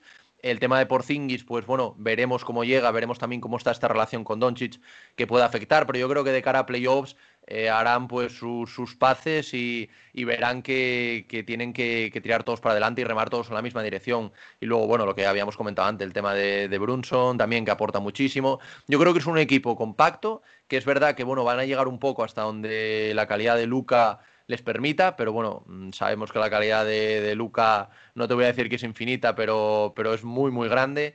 Eh, nunca se sabe. nunca se sabe, o sea, nunca sabes qué va, qué va a pasar con un jugador de, como Luca, que bueno, es que yo también le tengo especial cariño porque al final también estuvo aquí en Madrid. Yo cuando estaba aquí viviendo en Madrid, pues le, iba a ver, le iba a ver en varias ocasiones para, para verlo jugar, cuando, cuando aún era, era un, un, jovencísimo jugador aquí en Madrid. Y bueno, he seguido toda la evolución y al final es, un jugador que yo creo que es imposible que no, que no te guste. Es, es un jugador que, que, puede, puede llevar perfectamente a, a, los Mavericks a un paso más allá. Y bueno, yo creo que es un equipo. Lo importante es que es un, ganador. Sí, eso es. O sea, aparte de ser un gran jugador, porque hay muchos grandes jugadores en la liga, eh, es, un, es un ganador, es lo que tú dices, es un tío que se juega el último tiro y no sabes cómo la va a meter. O sea, tú sabes que es típicos jugadores, estos jugadores como ya sé que la comparación es exagerada, pero por ejemplo, un Kobe Bryant que cuando estaba subiendo el balón, tú sabías que iba a pasar algo, pues con Luca pasa lo mismo, con un, LeBron James, sabes que va a pasar lo mismo. Evidentemente, pues todavía le queda mucho que hacer en la NBA para llegar a, ese nivel, sobre todo a ese nivel de título, a ese nivel de, reconocimiento individual, pero bueno, es un jugador que con, con la edad que tiene mm, está haciendo y ha hecho muchísimo en la NBA. Ahora falta ese pasito más allá que yo quiero y espero que, que de este año, pero es que la conferencia este es que está muy competida. Es que tienes también lo que tú comentabas a los, a los Blazers, que si bien a nivel defensivo son de las peores defensas de, de la NBA, es que a nivel ofensivo tienen un, un talento inagotable. O sea, aparte de Lilar, que, todo el mundo lo sabe, pues McCollum también es, es, un talento increíble, que quizás la gente no hable tanto de él. El tema de Nurkic también, lo que tú, lo que tú comentabas en ambos lados de, la cancha. Yo creo que es un equipo también muy a tener en cuenta y que a uno o dos partidos en play-in puede, puede ganar a cualquiera. Y luego, bueno, también tema de Memphis, lo que, lo que comentabas, un equipo súper joven pero un equipo que, están haciendo muy bien las cosas. Ahora recuperando a otra, a otra estrella como, como Jaren Jackson Jr., también con Brooks, haciendo, haciendo buenos partidos. Y es un equipo muy divertido de ver. Yo, yo me atrevería a decir que junto a, a los Hornets en, la conferencia este. Son dos de los equipos así también. Encima tienen un poco similitudes, ¿sabes? Son equipos jóvenes que se están construyendo con una, una gran estrella, como el caso de Yamorán, como el caso de, de, Lamelo, que bueno, mm, en principio pues podría ser el, el Roy este año. Entonces, más o menos son equipos con grandes similitudes y yo creo que equipos que de cara a los próximos años van a dar bastante que hablar y bueno, esperemos eh, que por lo menos en play-in no sé si llegarán a, a pasar, porque quizás les falte esta experiencia en playoffs, pero bueno, yo creo que van a dar un, un buen, un buen espectáculo aquí. No sé, no sé cómo tú lo ves en este, en este caso. Y luego, para finalizar, que no, que no se me olvide, que tampoco quiero, quiero dejar en el tintero, el caso de los Spurs, que yo creo que no se está hablando tanto de ellos. Y oye, el bueno de Pops eh, sigue haciendo un gran trabajo. El año pasado fue la primera vez en no me acuerdo cuántos años, pero una barbaridad de años que no se metían en playoffs. Este año nadie confiaba en ellos. Yo, yo el primero que cuando, que cuando hice mis predicciones al principio los situaba fuera de playoffs. Y oye, ahí están. No sé si se llegarán a meter. Por, de momento pues tienen ahí el play-in y también bueno quería saber qué opinas tú de estos Spurs que no, no me quería ir de, de este episodio también sin darles un, un espacio para ellos que yo creo que se lo merecen. Sí, San Antonio demostró que, sigue siendo el, fomentador de talentos de siempre, sobre todo por el, buen ojo que tienen eh, Popovich, Buford y, compañía. Eh, tienen un, combo de jóvenes muy interesantes que cuando terminen de irse los, los veteranos, eh, no tanto de Rosen, hay que ver si sigue, no, no creo que se mantenga, pero el nivel de Mar como generador está siendo muy bueno eh, mejoró todo lo que podía y, ya está. los acompañó y, ahora es hora de, que jueguen los jóvenes. Lo mismo Patty Mills, Ruby Gay, eh, son veteranos que, están trabajando por ahí el, progreso, de, el progreso de, los jugadores jóvenes, pero en San Antonio saben que, no tienen que apurarlos, eh, saben cómo hacer las cosas y, así se manejaron siempre, así que ellos saben lo que hacen. Pero en, todo ese combo de, jóvenes de John Temuca y de un paso al frente esta temporada, defensivamente es uno de los mejores guardias de, toda la liga. La, verdad, su, envergadura física es impresionante, eh, mucha inteligencia, velocidad de pies. Lo mismo Eric White, ese, ese combo defensivo es de los mejores para el futuro, es muy prometedor lo que están haciendo ahí. Eh, Looney Walker con sus errores, con sus equivocaciones, con su apuro, eh, sigue siendo un, prospecto muy interesante y hay dos de los que no se está hablando mucho, pero son eh, Kelton Johnson y David Baser, son jugadores sumamente proyectos de, de Kawhi Leonard, del mismo corte, largos, eh, con progreso como tiradores que pueden poner la pelota en el piso, pueden jugar de espaldas, pueden coger el contragolpe, es una buena sopa la que se está haciendo ahí en San Antonio y tienen con qué ilusionarse porque obviamente Popovich y Buford lo hicieron de nuevo demostraron que, teniendo eh, rondas del draft, eh, trabajando con paciencia y con, con, demás, pueden hacer bien las cosas, se metan o no ahora en playoffs, se metan o no compitiendo en el play-in, es un equipo que, que puede estar ilusionado y que puede estar tranquilo de cara al futuro. Sí, yo creo que al final es lo, es lo que tú dices, es un, es un equipo que aparte de elegir bien en el draft en las primeras rondas, también lo hace bien en, en segundas rondas. Y yo creo que es uno de los equipos que mejor desarrolla a los jugadores dentro de la NBA. Un poco por lo que tú dices, porque son una franquicia como muy seria en cuanto a eso, eh, no les importa pues un año no competir tanto para desarrollar las estrellas, saben hacer eh, pues buenas incorporaciones, como por ejemplo la de Rosen, que está subiendo el nivel y esto también hace que estos rookies, estos jóvenes, pues puedan competir a un mayor nivel y oye, si a tus jóvenes pues ya les metes una ronda de play-in, pues es esto que ya tienes ganado para ellos y al final van a, van a mejorar. Pero yo creo eso, que la idea de San Antonio pues este año era desarrollar, desarrollar a los jóvenes de cara a los siguientes años. Lo que tú dices, tienen, tienen varios, varios nombres muy interesantes que yo creo que se han desarrollado muy bien. Para mí es una, una de las franquicias, como te digo, que, que mejor desarrolla a, a los jóvenes, sin duda. Y bueno, pues veremos los próximos años, veremos también qué hace mm, el bono de Pops, si continúa, cómo, cómo, cómo va a ser esto, también pues el tema de Becky Hammond, que bueno, yo lo hablé hace, hace bastante tiempo, incluso escribí sobre, sobre este caso, que podría llegar a ser la, primera mujer entrenadora como head coach en la NBA, que lleva ya varios años, todo el mundo habla, habla maravillas de, ella, tanto jugadores como, como compañeros de profesión. Y bueno, eh, yo creo que, esto es una, reconstrucción eh, muy bonita de cara a los próximos años. Veremos quién, quién la va a liderar. Pero bueno, yo creo que es un equipo que sí es verdad que ahora no te puede llamar tanto la atención, pero yo creo que en dos, tres años, pues bueno, puede estar ahí compitiendo. Veremos también pues cómo hacen ahora con el, con el tema de Rosen, que seguramente, seguramente como dices tú, pues eh, abandone el equipo. Pero bueno, es un equipo interesante un equipo que, bueno, ya sobre todo para la gente de Argentina, supongo que le tendréis un, especial cariño, pues sobre todo el tema de, Manu cuando, cuando él estuvo allí. Y yo creo que es un equipo interesante para, los próximos años, por eso tampoco me lo quería dejar en el, en el tintero, ¿vale? Porque al final también hay que recompensar un poco esta, esta temporada que, están haciendo con, con, jóvenes. Y ya por último, y para cerrar esta, esta conferencia, quería hablar un poco de, de los Pelicans porque bueno, es un equipo que para mí es una. Bueno, ahora diremos rápido porque se nos ha ido un poco el tiempo, pero bueno, diremos rápido un poco las, las tres decepciones para cada uno y las tres como y, como las tres grandes grandes hitos de esta temporada en cuanto a los equipos.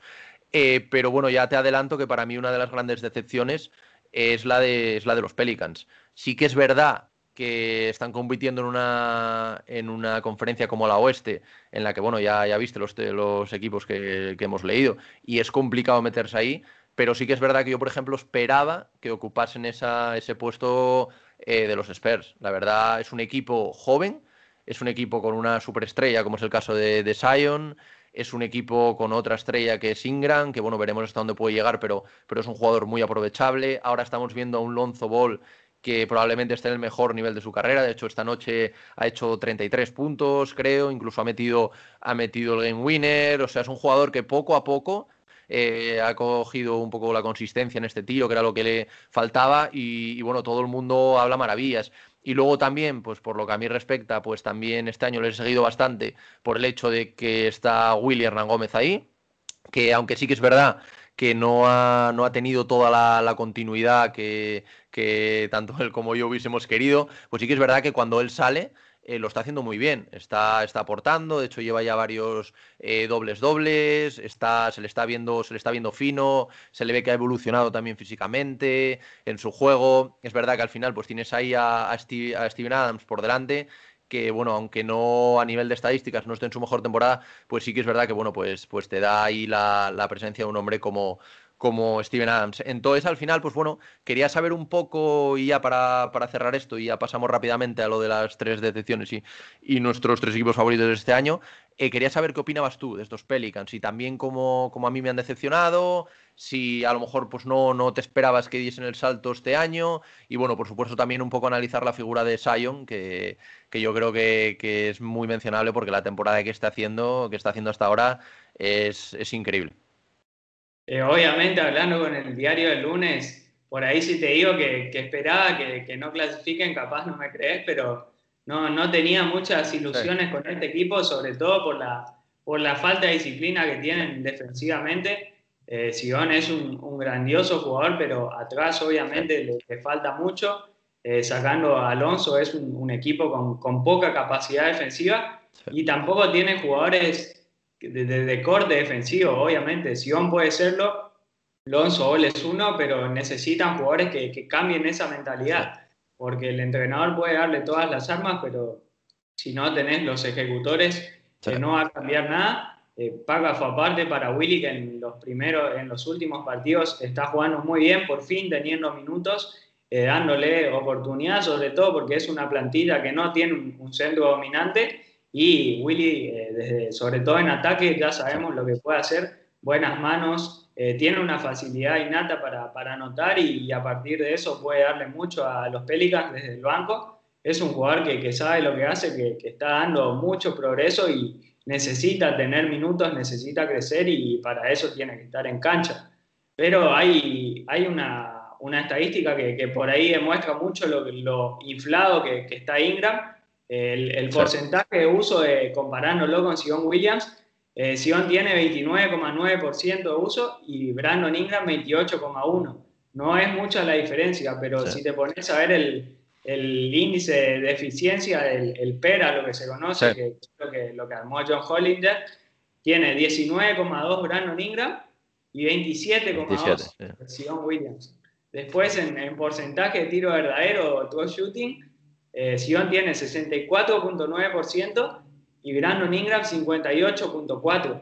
Es decir, que tienen casi el mismo uso, pero los porcentajes de, eficiencia eh, decrecen para Ingram. Ahí, ahí queda demostrado que, que es un jugador que, que, acapara mucho el balón y, no demuestra y no consigue tantos puntos como debería. Eh, es el, motivo por el que yo empezaría a construir con Sion, con Lonzo. Son los dos jugadores que pueden cambiar esa cultura. Eh, uno se entiende muy bien, dos tienen progreso como defensores, eh, tanto Alonso en su tiro de tres y, Sion jugando como, como guardia. Eh, al mejorar su tiro de tres también permite que Sion suba el balón y que él se quede como escolta. Creo que esos dos puntos son los que tienen que empezar a construir los Pelicans y, todos los otros jugadores lamentablemente son desechables. Sí, sí, la verdad que yo hace, bueno, cuando cuando entró Ingram a la liga era un jugador que parecía que, iba a tener un gran futuro.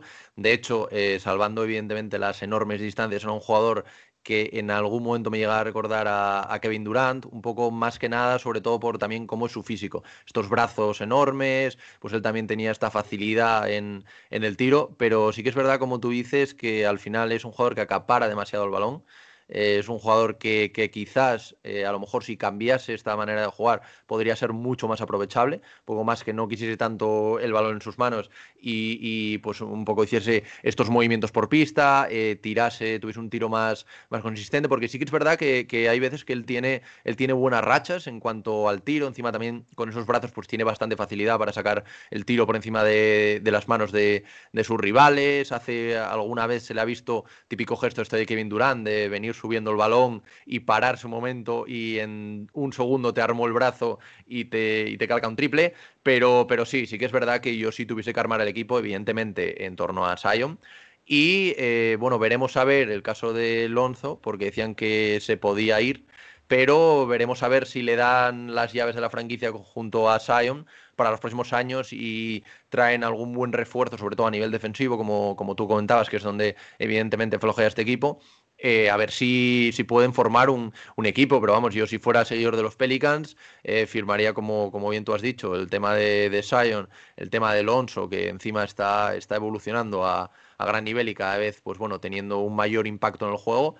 Y bueno, veremos, veremos cómo, cómo va esto, veremos también si siguen confiando en Van Gandhi, eh, veremos cómo, cómo, hacen las cosas, porque por ejemplo el caso de, de Willy creo que, que, a final de temporada también es, es, agente libre, me parece. Entonces, pues bueno, yo creo que va a ser un equipo muy a seguir. También depende lo que hagan en este mercado. Lo que hagan en este mercado va, va a determinar en gran medida lo que, lo que pueden hacer. También en el caso de Ingram, sí que es verdad que si él adaptase su juego y no te pidiese un gran contrato, pues bueno, puede ser un jugador aprovechable por un, por un contrato, pero bueno, o sea, por un contrato no tan elevado, evidentemente, no, no puedes darle un, gran contrato a un jugador como Ingram, pero, pero bueno, veremos, veremos lo que, lo que piensan estos, estos Pelicans y veremos cómo, cómo acaba la temporada, si consiguen meterse en play-in, que, que está complicado, y veremos a ver cómo acaba. Y bueno, Nacho, ahora ya, porque se nos echa el tiempo bastante encima, que al final te pones a hablar de esto y puedes estar aquí cuatro horas hablando. Eh, para acabar, sí que sé que nos dejamos alguna cosilla en el tintero, pero bueno, más, más adelante volveremos a, ponernos en contacto y, hablaremos de esto para hablarlo también más tranquilamente, porque no, no es algo de lo que quiera pasar por encima a la ligera, ¿vale? Entonces, así un poco para finalizar, quería que me dieses eh, para ti las tres principales sorpresas. ¿Vale? No, supongo que, por ejemplo, yo ya te adelanto que para mí, eh, pues en el caso de sorpresas están los Suns, evidentemente. Eh, Jazz también, porque tampoco me esperaba que estuvieran tan arriba. Y bueno, sobre todo para mí la gran sorpresa eh, por encima de todo son los Knicks. Aunque bueno, no estén en esta primera posición, pero estén cuartos en el este, para mí era algo que sí que yo creo que nadie eh, se, imaginaba, ni los propios seguidores de, los Knicks. Y en cuanto a decepciones, y así ya acabo mi parte y te dejo que, comentes lo tuyo, para mí están los Pelicans, ¿vale? Aunque ya sé que para ti no, no lo eran porque ya, lo, ya, te lo, lo esperabas. Eh, luego estaría Minnesota, ¿vale? Que sí que es verdad que, bueno, tampoco esperaba que, entrasen en playoffs, pero sí que esperaba un poco más de competencia. Bueno, lo, que llevan haciendo las últimas semanas al final. Entonces yo esperaba, esperaba un poco esto. Esperaba también, pues bueno, Edwards ahora está jugando muy bien. Al principio empezó un poco más, un poco más flojo, pero ya cada vez está teniendo, está teniendo más peso. Y yo creo que es un equipo muy a tener en cuenta para los próximos, para los próximos años. Y por último, y esta, bueno, no sé si te va a sorprender, eh, sobre todo los Bulls. Los Bulls, por el hecho de que, aunque al principio yo no los metía en mi bracket para playoffs, pues una vez eh, que ya estábamos a mitad de temporada, que parecía que podían estar ahí y encima asumen el, fichaje de, de Busevich, que vamos, yo creo que ni yo ni nadie nos lo esperábamos, y a partir de ahí como que la cosa fue para abajo, ahora seguramente se vayan a quedar fuera de play-in y yo por eso eh, para mí es una decepción, no tanto a principio de temporada, que a principio de temporada no esperaba gran cosa de ellos, pero después de ver cómo había ido la temporada, cómo habían evolucionado los jugadores, mm, yo creo que para mí es otra, otra de las grandes decepciones. Entonces, pues bueno, por poner así un poco en perspectiva, sorpresas Suns, Jazz y sobre todo Knicks, y decepciones los Pelicans, eh, los Bulls y también sobre todo Minnesota. Así que nada, a ver cuáles, cuáles son las tuyas, si coincidimos en alguna o si nos sorprendes. me, sacaste las palabras de la boca con Chicago, era mi, equipo más decepcionante, así que ahí ya tenés uno. Y siguiendo con los de abajo, obviamente lo, lo, de, lo de Toronto es algo incluido en el paquete Pascal Siakam.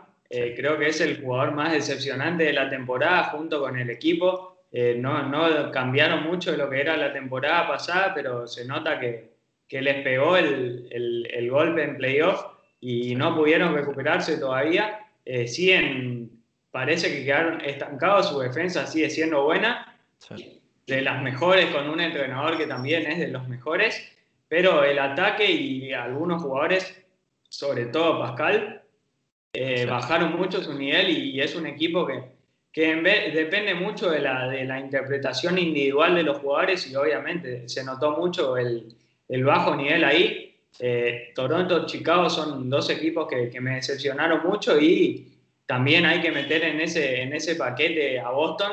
Eh, es un, un, equipo que tenía mucho para dar, inexplicable lo de que hayan traspasado a Tice sin, sin, ser un, un pivot dominante, era el más cumplidor incluso en un nivel mucho más encima que, que Thompson, que bueno, Robert Williams todavía puede dar mucho, no, no hay que dormirse con él, pero creo que ese equipo decepcionó mucho y, las sorpresas, obviamente Phoenix eh, era increíble, nadie se esperaba, yo sabía que, que, iban a dar ese paso al frente de playoff, pero no de la misma forma, eh, la verdad es increíble. Y después, obviamente, Nueva York, con, contigo, que, que la verdad yo creo que, que lo ponen a, a alguien que tenga una enfermedad o algo, eh, que, que, no pueda caminar, que, esté con heridas graves, lo ponen, le toca a y lo cura. Es increíble. Todo, sacando su, su tiempo en Minnesota, eh, es un entrenador que, que, sabe exprimir al máximo a sus jugadores y, darle confianza, fortaleza mental.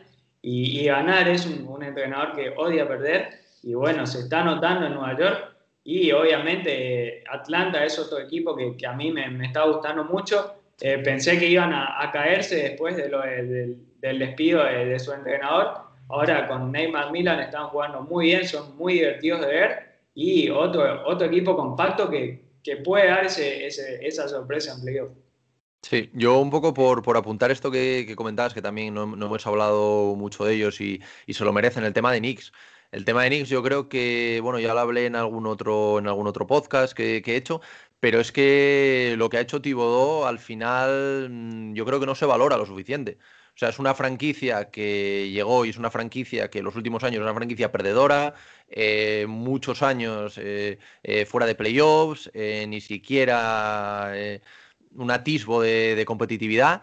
Y llega él, también es verdad que coincide pues, con, el, con el buen momento de, de Randall, que incluso a principio de temporada se, se llegó incluso a pensar en, en un traspaso, en que no estuviese más allí, porque no, no se esperaba de él, que, bueno, evidentemente nadie se lo esperaba, ni yo ni nadie, pero, pero bueno, él, era un buen jugador. Eh, yo creo que le faltaba también, yo creo que parte de este éxito, mucha parte, hay que, hay que dársela al bueno de, al bueno de Tibodó, porque ha, sabido, sabido también. Eh, Tibodó, yo creo que también es un entrenador que, aunque, aunque se le critique muchas veces por eh, ser un entrenador de la vieja escuela, sí que es verdad que, pues, que sobrecarga demasiado a, a los titulares y eso, pues a la hora de playoffs, pues puede, puede jugar en tu contra pero es un entrenador que ha hecho algo que es muy complicado y es eh, de una plantilla em, eh, perdedora o no perdedora, pero no acostumbrada a ganar, hacerla ganadora en, un solo año. Sí que es verdad que él tuvo, pues, tuvo más tiempo, porque tuvo desde verano para, empezar a prepararlo todo.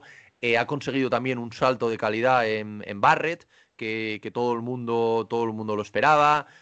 o sea, todo el mundo, todo el mundo esperaba este salto, pero, pero quizás no tan a pasar a ser la, segunda espada en la, en la, segunda temporada, porque además Barrett, recordemos que es, es, muy joven, creo que tiene 20 años nada más. Entonces, al final, eh, yo creo que lo, que lo que ha hecho darle esta entidad defensiva que, que no tenían, construir a, partir de la defensa, al final los Knicks eh, son uno de, los, uno de los mejores equipos en cuanto en cuanto a, defensa en la NBA y a partir de ahí han empezado a construir. Sí que es verdad que pues en ataque les falta alguna cosa, pero bueno, poco a poco lo, han ido paliando, sobre todo con, con Randall, que, está haciendo partidos de 30 y 40 puntos, también con las aportaciones de, de, Barrett.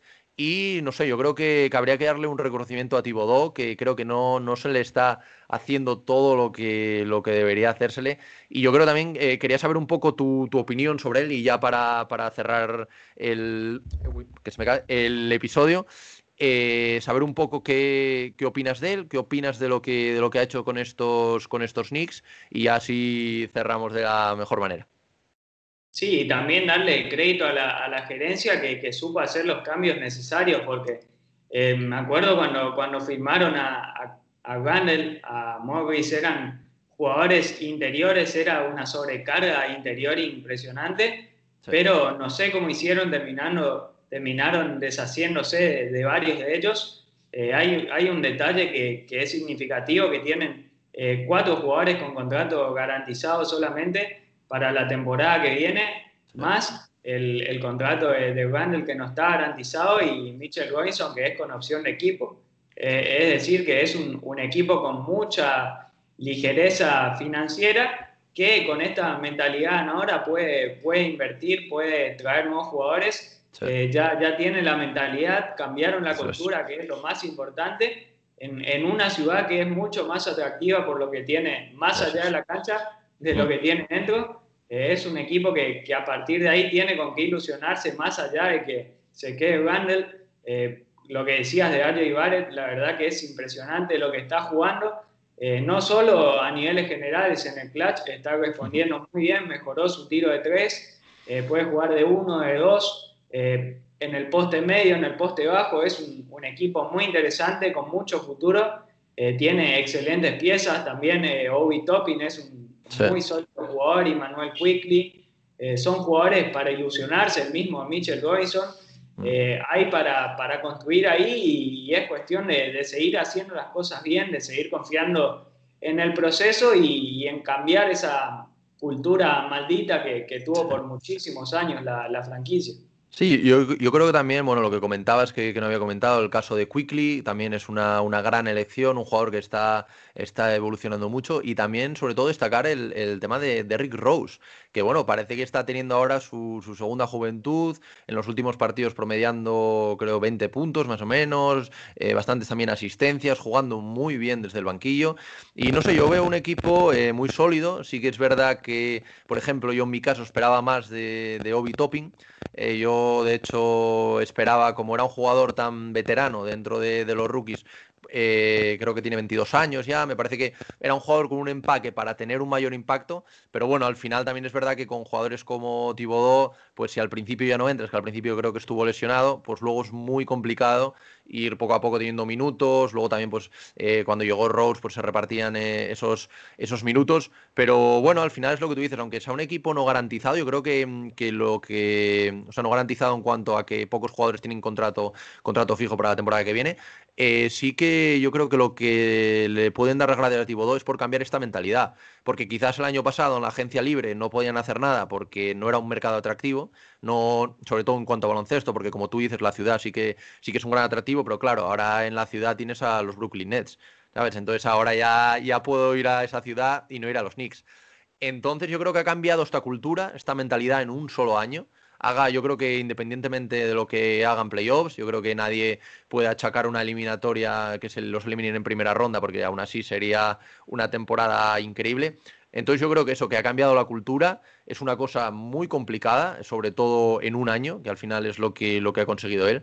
Y bueno, yo espero que, se le reconozca eh, y que bueno, al final, para mí, por ejemplo, ya, ahora sí que ya finalizo, para mí no, quizás el el entrenador del año debería ser para, para Monty Williams, pero a mí me gustaría que el bono de Tibodó por lo menos estuviese en la conversación para que pues, le diesen ese reconocimiento, porque leí hace unas semanas que pues periodistas americanos eh, le ponían en el puesto 9, en el puesto 10, o sea, en puestos muy bajos en cuanto a entrenadores, incluso había uno que le ponía en el puesto 17, y yo, pero ¿cómo puedes ponerlo? O sea, porque ya no es lo que ha aportado como entrenador dentro de la pista, que, es increíble porque ha cambiado, eh, o sea, ya no a nivel de rotaciones, a nivel que está haciendo las cosas muy bien, en un equipo, ha construido un equipo muy compacto, pero un entrenador que cambia una franquicia, encima una franquicia histórica como los Knicks, en un solo año y cambia la cultura para que a posteriori en los próximos años eh, estrellas eh, puedan verse atraídas por, por esto, pues no sé, yo creo que merecían este reconocimiento.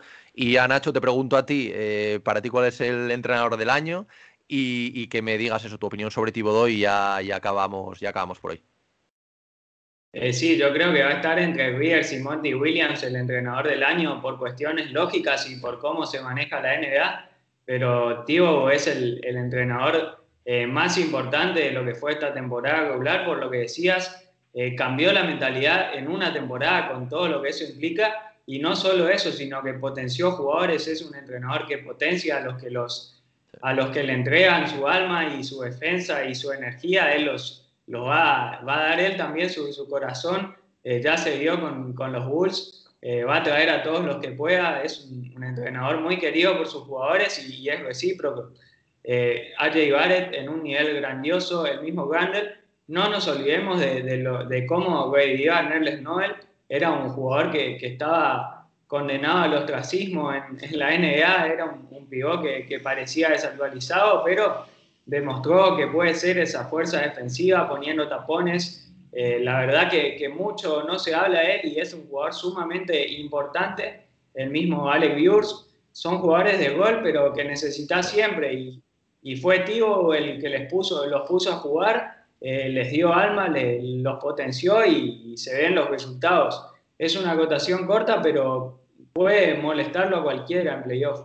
Sí, yo, creo que, que, otra de las cosas que ha hecho muy bien ha sido eh, estos roles, porque al final es muy complicado eh, dar estos roles que los jugadores lo acepten y que lo hagan bien dentro del rol. Al final un jugador, pues también independientemente de su calidad, depende mucho del rol que le dé el entrenador. Hay jugadores que son muy buenos para un rol de sexto hombre y otros jugadores que no, que si no salen de titulares, pues no salen motivados, por ejemplo. Entonces yo creo que esto también eh, lo, lo, ha hecho muy bien y yo creo que también en esto se cimenta el éxito de los, de los New York Knicks.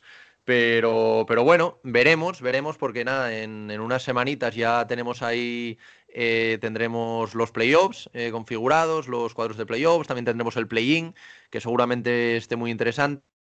Y bueno, yo creo que al final más o menos hemos hablado de todo. Se nos ha quedado un poco en el tintero el tema del MVP, pero bueno, eso ya lo hablaremos más adelante. Eh, si te parece, Nacho, otro día conectamos y, lo comentamos, ¿vale? Pero bueno, yo creo que al final hemos repasado un poco todo a unas semanas de, de estos playoffs. Y nada, que eso, que espero que te hayas sentido cómodo. Yo creo que te he visto bastante cómodo. Ha sido una, más que una entrevista, ha sido una, una charla entre, entre dos apasionados del baloncesto y de, de la NBA. Y bueno, que, ya sabes, tío, que está, esta es tu casa. Eh, en cualquier cosa estamos en, contacto y seguramente, pues bueno, cuando los playoffs contactemos, hagamos otra charla de estas que ha estado muy interesante. Yo creo que, a la gente le va, le va a interesar mucho saber eh, mi opinión, tu opinión y un poco cómo, cómo está la NBA a, poco tiempo para los playoffs. Eh, primero que nada, gracias por invitarme y obviamente me sentí muy a gusto y cuando quieras eh, como venimos hablando en Twitter, eh, ahora la verdad que es lo, mejor hablar eh, para calmar la ansiedad porque todos queremos en playoff y bueno, hablando, hablando se entienden las personas y es, la única manera de, bajar el, ritmo en, todo esto que va a ser una, una, locura. Apasionante. Sí. Nada, Nacho, pues eso, muchísimas gracias, eh, sobre todo también por el, por el cambio horario con Argentina, que te, hemos hecho ahí madrugar un poquito. Y, nada, eso, que, estamos en contacto, que muchas gracias por haberte pasado por aquí. Y, eso, ¿vale? Que, a disfrutar de los, de los playoffs y seguiremos comentando. ¿Vale, Nacho? Vale, saludos. Venga, un fuerte abrazo.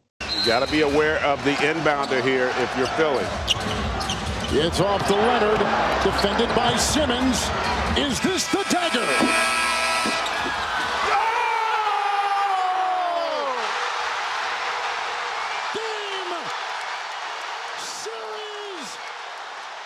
Y hasta aquí el episodio de hoy. Esperamos que hayáis disfrutado, tanto como lo he hecho yo con, con Nacho, comentando un poco sobre toda la actualidad de la NBA, hemos dado también nuestras predicciones, Hemos hablado de las principales sorpresas a día de hoy y las principales decepciones. Y bueno, ahora entramos en una época crucial para la NBA en la que se acabarán de decidir los cuadros para el playoff, se jugará el play-in. Y bueno, esperemos que este formato os haya gustado. Seguramente lo repitamos, como ya hemos dicho antes, unas dos, tres, incluso cuatro veces al mes para que podáis estar actualizados de todo lo que está pasando en la liga. Y por hoy nada más. Como siempre, y por último, queremos agradeceros a todos los que dedicáis un ratito de vuestro tiempo cada semana a escucharnos. Para mí es un apoyo increíble el que me estáis dando, ya que cada día somos más y más suscriptores dentro de todos nuestros canales. Así que daros las gracias a todos una vez más y nos escuchamos la próxima semana en el podcast de Cancha NBA, tu podcast de la mejor liga de baloncesto del mundo. one, two, three.